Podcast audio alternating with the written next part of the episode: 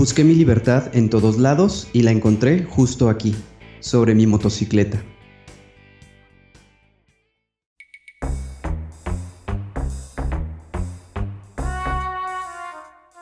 La cacería de historias continúa y no dejaremos escapar ninguna. Solo necesitamos encontrar a quien esté dispuesto a compartirlas.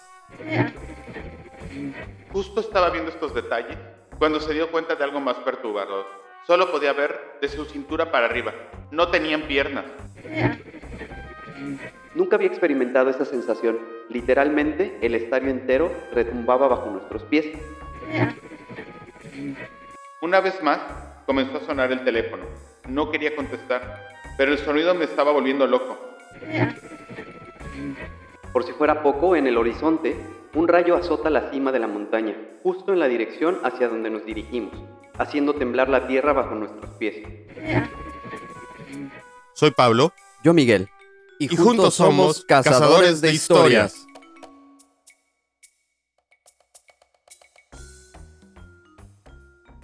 ¿Qué tal? Eh, una vez más sean bienvenidos a este su podcast, Cazadores de Historias, como cada jueves. Siempre comento que, que Miguel este, con los intros nos, en lugar de pistas, nos, nos da un acertijo, como bien lo dijo el- en el episodio an- no, no pasado, antepasado, cuando, cuando habló de la historia de los taxistas. Pero creo que esta vez, por lo menos, quiero yo imaginarme que tiene que ver algo con motociclismo. ¿Correcto? La- Bueno, al menos creo que esta vez sí, sí nos diste una mejor pista. ¿Cómo estás, Mike? Hola, ¿cómo están todos? Pues aquí eh, llegando a este nuevo episodio con unas historias sobre eh, aventuras en motocicleta.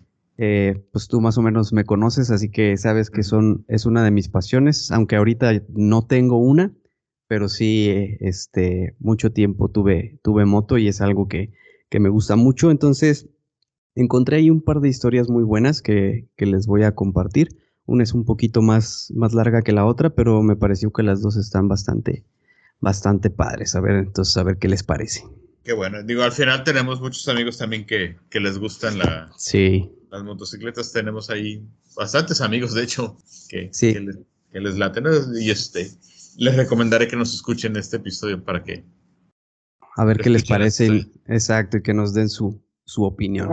Va, pues me parece perfecto. Arráncate entonces. Ok, me arranco con esta primera historia. eh, es un poquito, es la, la que es un poquito más larga y eh, se llama Viajando por Marruecos. Esta es anónima. Escribo esta crónica obligado por mi amigo y compañero en este viaje, Javi. Llevaba mucho tiempo sin escribir y trabajo me ha costado volver a hacerlo. Primero tengo que decir que Javi ha realizado este viaje con una K75 de 30 años, cosa que me ha recordado cada segundo del viaje. Y sí, Javi, la abuelita se ha comportado a la altura. Tenía muchas ganas de volver a Marruecos, pero quería hacerlo de una forma tranquila, realizar un viaje sin prisas. Como dicen ahí, prisas mata amigo, y teniendo el tiempo, ellos dicen que nosotros tenemos el dinero, pero ellos el tiempo. Con Javi surgió esta posibilidad. Me comentó lo que él quería y coincidíamos, a lo que si le sumábamos una buena oferta de ferry y un calentón unos días antes hablando de viajes con otros amigos, el resultado fue un mañana nos vamos. Más nervioso que la primera vez e ilusionado como un niño, salí el viernes a las 7 de la mañana de mi casa. Una ligera llovizna no me borraba la sonrisa, y eso que detesto salir lloviendo. Distinto es si te llueve ya en el camino. Pero me daba igual, estaba disfrutando. El objetivo era coger el ferry de las 11. Un rápido saludo con Javi que esperaba en un punto de la A4 y dirección a Jerez por la autopista. La lluvia va y viene. En nada estamos ya en Jerez y paramos para desayunar. Charla del viaje, de motos y sorpresa por unas camisetas conmemorativas del viaje, como no podía ser menos. De nuevo nos encontramos en ruta y ya estamos en Algeciras. El tiempo acompaña y rápidamente embarcamos rumbo a África, olé.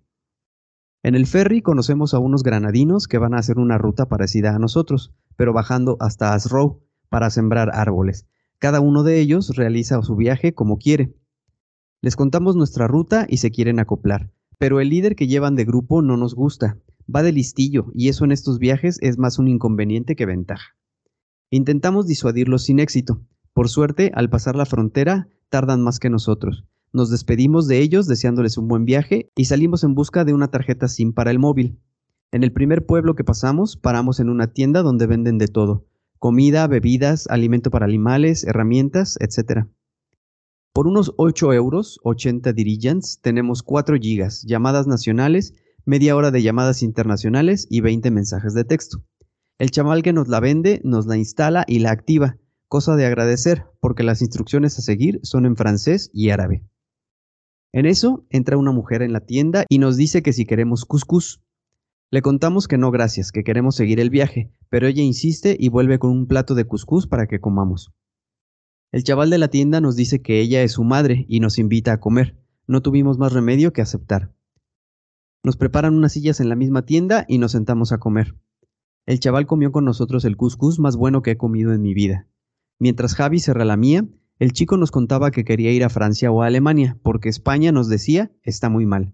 Le respondimos que estaba en lo cierto, que no nos tenía que contar nada sobre eso. Nos despedimos y cogimos la carretera que nos lleva a Tetuán. Nada más cogerla no me da buena espina. Esperaba una estrecha carretera y mal asfaltada, pero esta no está ni siquiera asfaltada. A mí no me preocupa, voy con una moto trail de verdad, pero pienso en Javi y su veterana compañera asfáltica e imagino que lo podría pasar mal. Avanzamos despacio pero sin pausa. La pista está bastante bacheada, pero ofrece vistas fantásticas. En la primera parada, Javi viene y me dice lo que esperaba. ¿No dijiste que un viaje todo asfáltico? Sonrojado, le digo que en el mapa dice que es una carretera.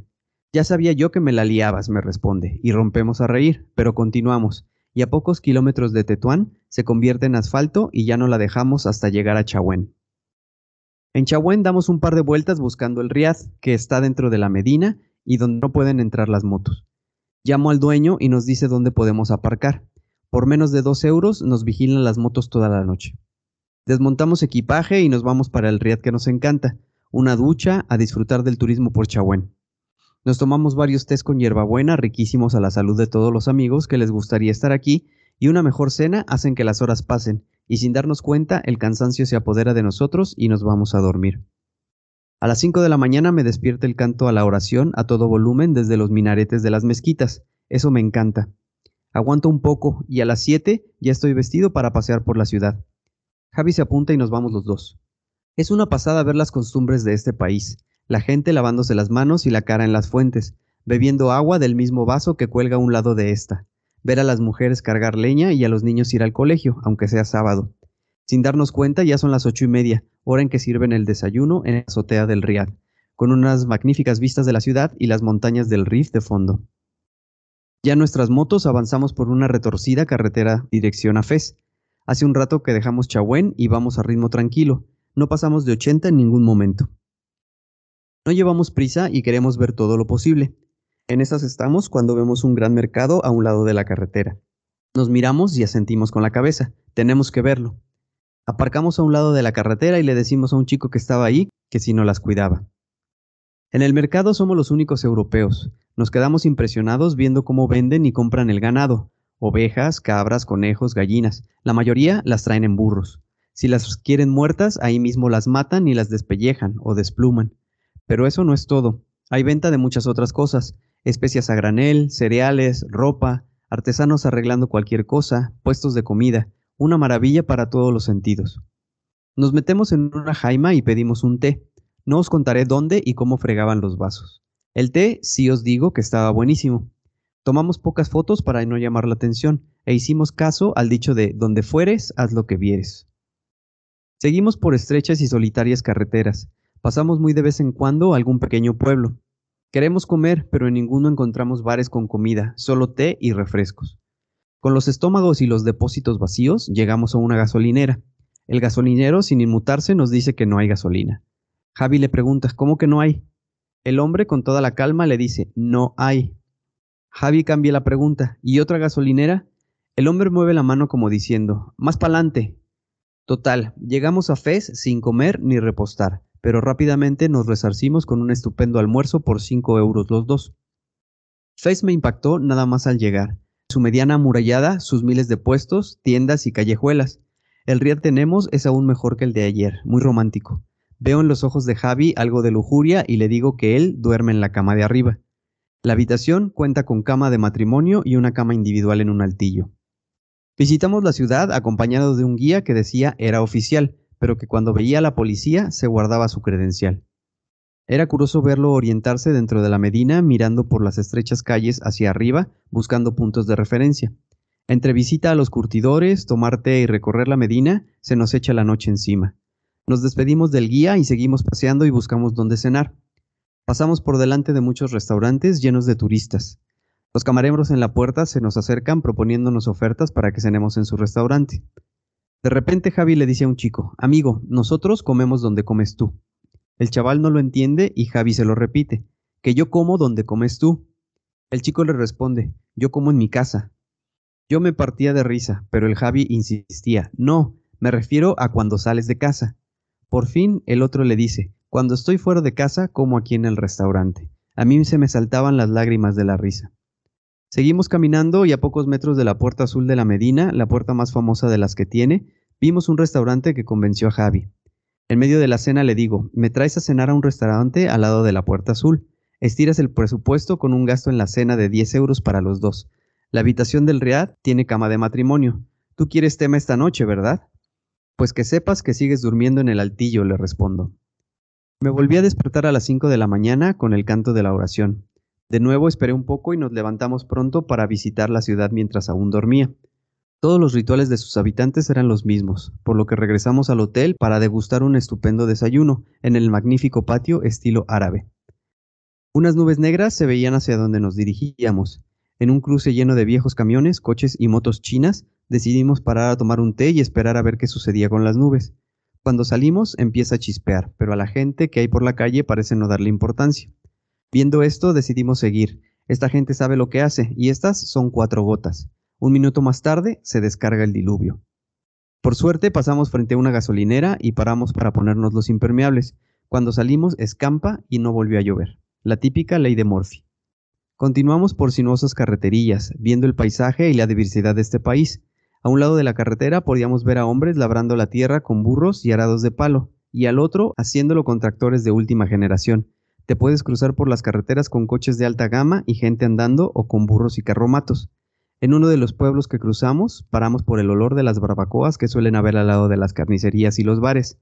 El del bar pone la bebida, el carnicero la carne, y el de la barbacoa te la prepara, todo rápido y aladito. Cuando nos quisimos dar cuenta, se nos hacía de noche y teníamos que llegar a Asila.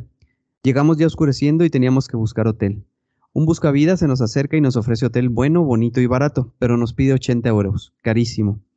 Le decimos que vamos a buscar algo más económico y se pone a correr delante de las motos y nos lleva a otro hotel. El chaval corrió al menos cinco minutos. No nos gusta este tampoco, le decimos. Lo monto conmigo y nos lleva a otro que tampoco nos gusta. Al final, llegamos a uno que por 25 euros no está nada mal. Somos los únicos huéspedes. El chico ya nos buscaba parking para las motos. Le vamos a dar una propina y él dice que él trabaja con el 30%. ¿Qué dices? Como mucho te damos el 10. Nos dice que no tiene que comer para él y su familia. Después de ver su cara y viendo la carrera que se pegó, aceptamos. Así nos presenta muy tranquila para lo que venimos visitando y muy turística. Nos dicen que el turismo en su mayoría es por la mañana. Además, juegan el Barça y el Sevilla. No hay nadie por las calles, todo el mundo está en los bares viendo el partido. Resulta curioso ver cómo la mayoría solo tienen una botella de agua de grifo y los que más un vaso de té. Si en España vas a estar viendo un partido en el bar con un vaso de agua de grifo, te echan a patadas. Aprovechamos el día y Jave va a afeitarse en una barbería. El barbero presume que de que los sellones son de la época de Franco, y yo puedo dar fe de que sí era. A la mañana siguiente me vuelvo a despertar a las 5 de la mañana. Hoy da pereza levantarse. Es el último día y apenas nos paran 70 kilómetros del puerto de Tangermet. Aún así salimos a pasear, aunque aquí hay menos gente por las calles. Desayunamos por ahí y nos tomamos el último té del viaje. En la entrada del puerto hay el mismo descontrol que a la salida. Debemos tener paciencia e ir a su ritmo para rellenar los papeles. Después de un rato estamos de nuevo en el ferry camino a Europa, muy contentos y hablando del siguiente viaje para finales de verano o principios del otoño. Quiero dar las gracias a Javier por dejarme acompañarlo en este viaje. Ha sido un placer. Con compañeros así da gusto. También debo decir que su K-75 se ha portado como una campeona. Y ni qué decir de mi GS, ha estado mucho mejor. Así que hasta la próxima. Fíjate que lo que me gustó de esta historia es que conforme la ibas contando me iba imaginando los lugares que iban visitando. al final de cuentas, pues es un país muy exótico, tal vez para nosotros, ¿no? Como tal vez para ellos sea venir aquí a México, ¿no? En el caso de Marruecos, ¿no? Sí, bastante descriptivo. Muy descriptivo. Y creo que hay un, no recuerdo si es David Byrne, ubicas a David Byrne, el músico. Sí.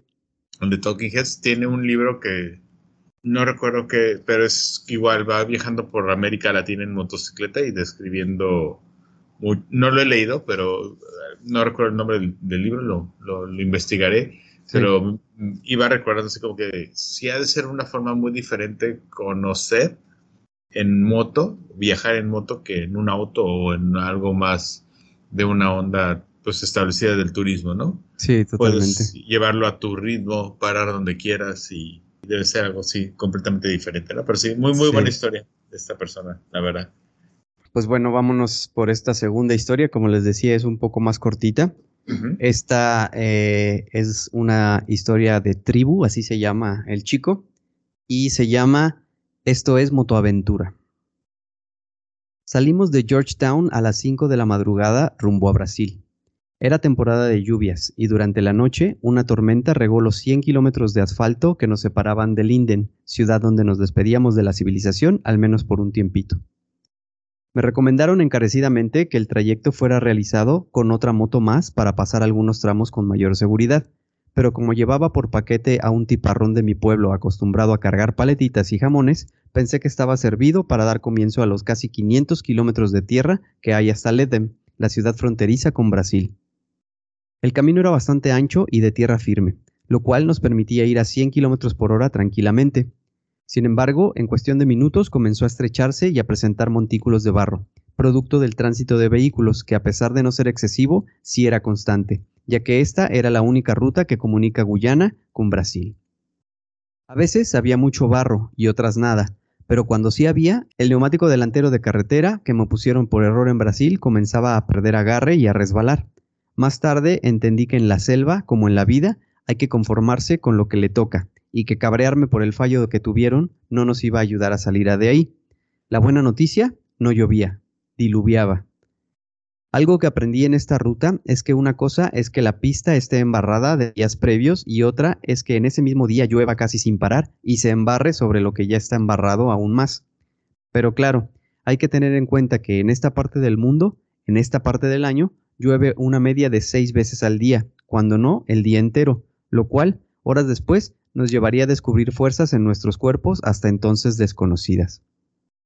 Tal vez por eso a menudo me pregunten si no me da miedo viajar de esta manera, a lo cual siempre respondo lo mismo. Si tiene que suceder algo malo, sucederá, pero obsesionarse con la posibilidad de que ocurra cuando de momento estás a salvo, pues no tiene ningún sentido. Pero claro, hay veces que dejas de estar tan a salvo y lo sabes.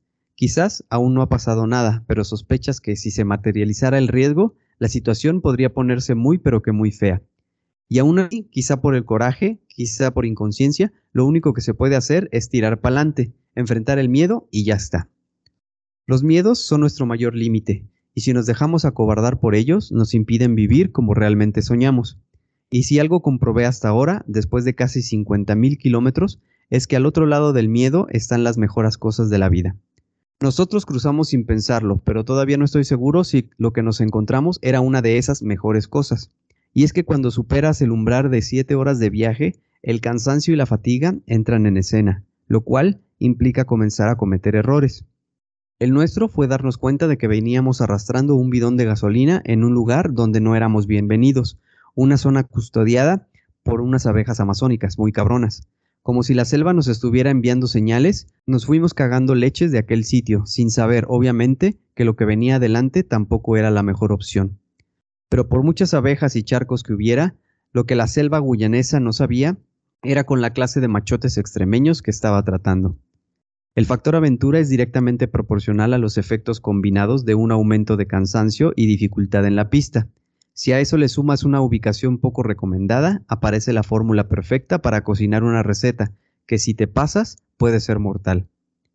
Pon un puente roto de troncos mojados con huecos entre sí por los que cabe una persona con una caída de 8 metros a un río con pirañas, serpientes y caimanes y se obtiene la coyuntura perfecta para que el riesgo, los miedos y todo lo malo se materialice. Añádele a un tronco traicionero olvidar meter primera y de la aventura emocionante pasas al embrollo serio.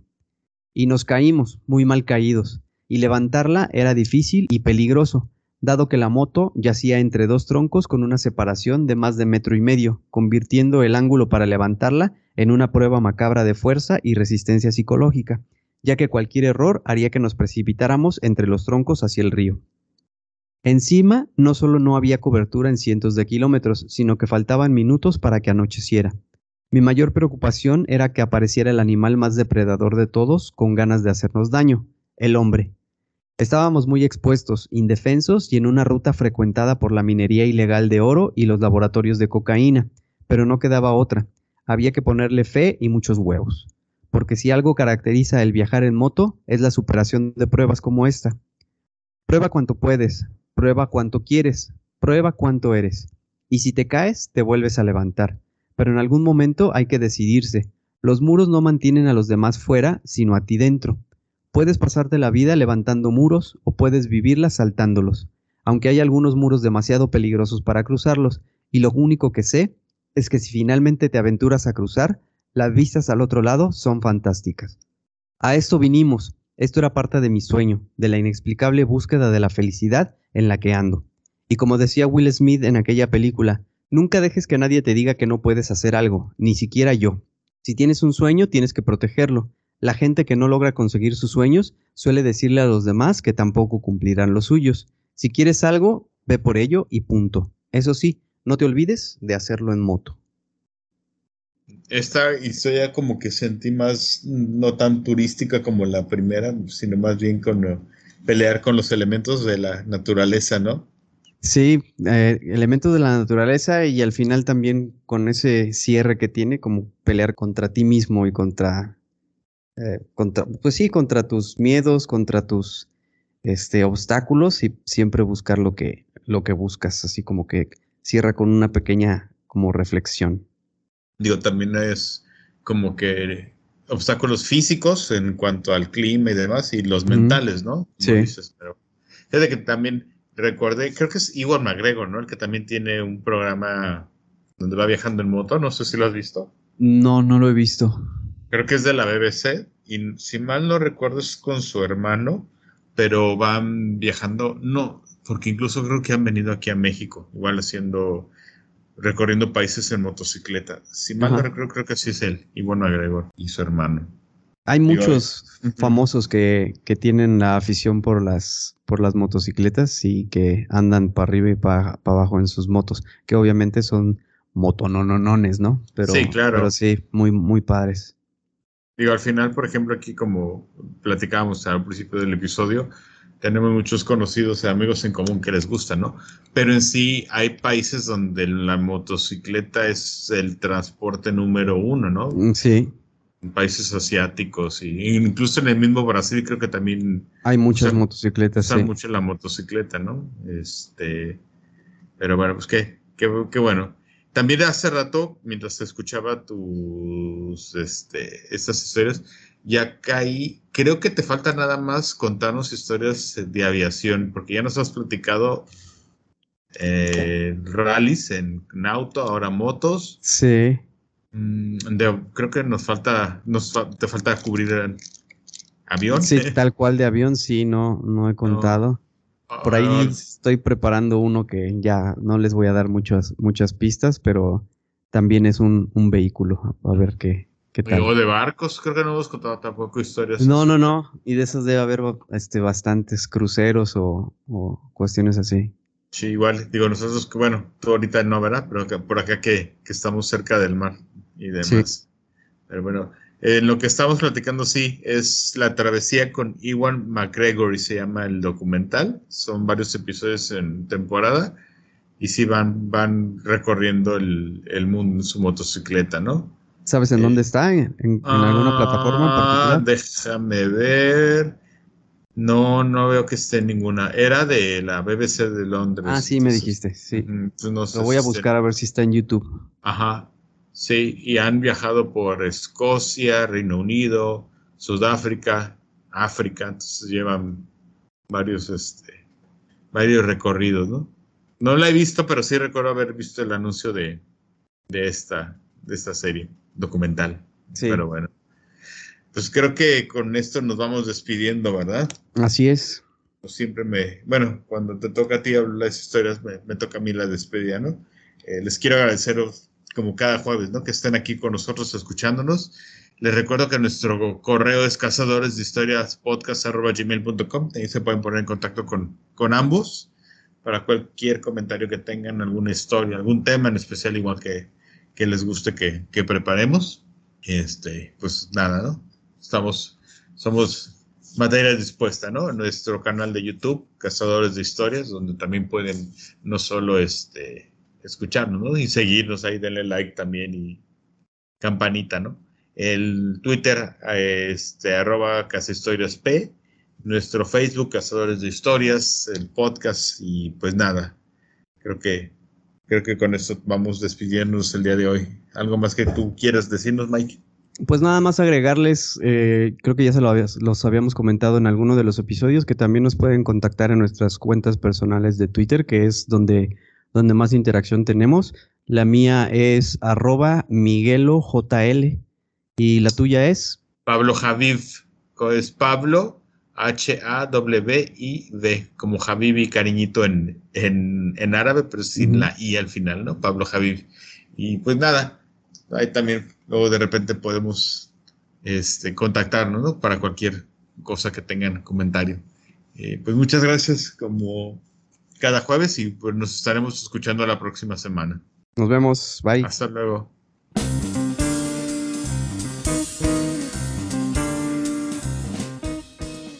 Porque la vida es una colección interminable de historias y todos tenemos una que contar, esto es Cazadores de Historias, el podcast.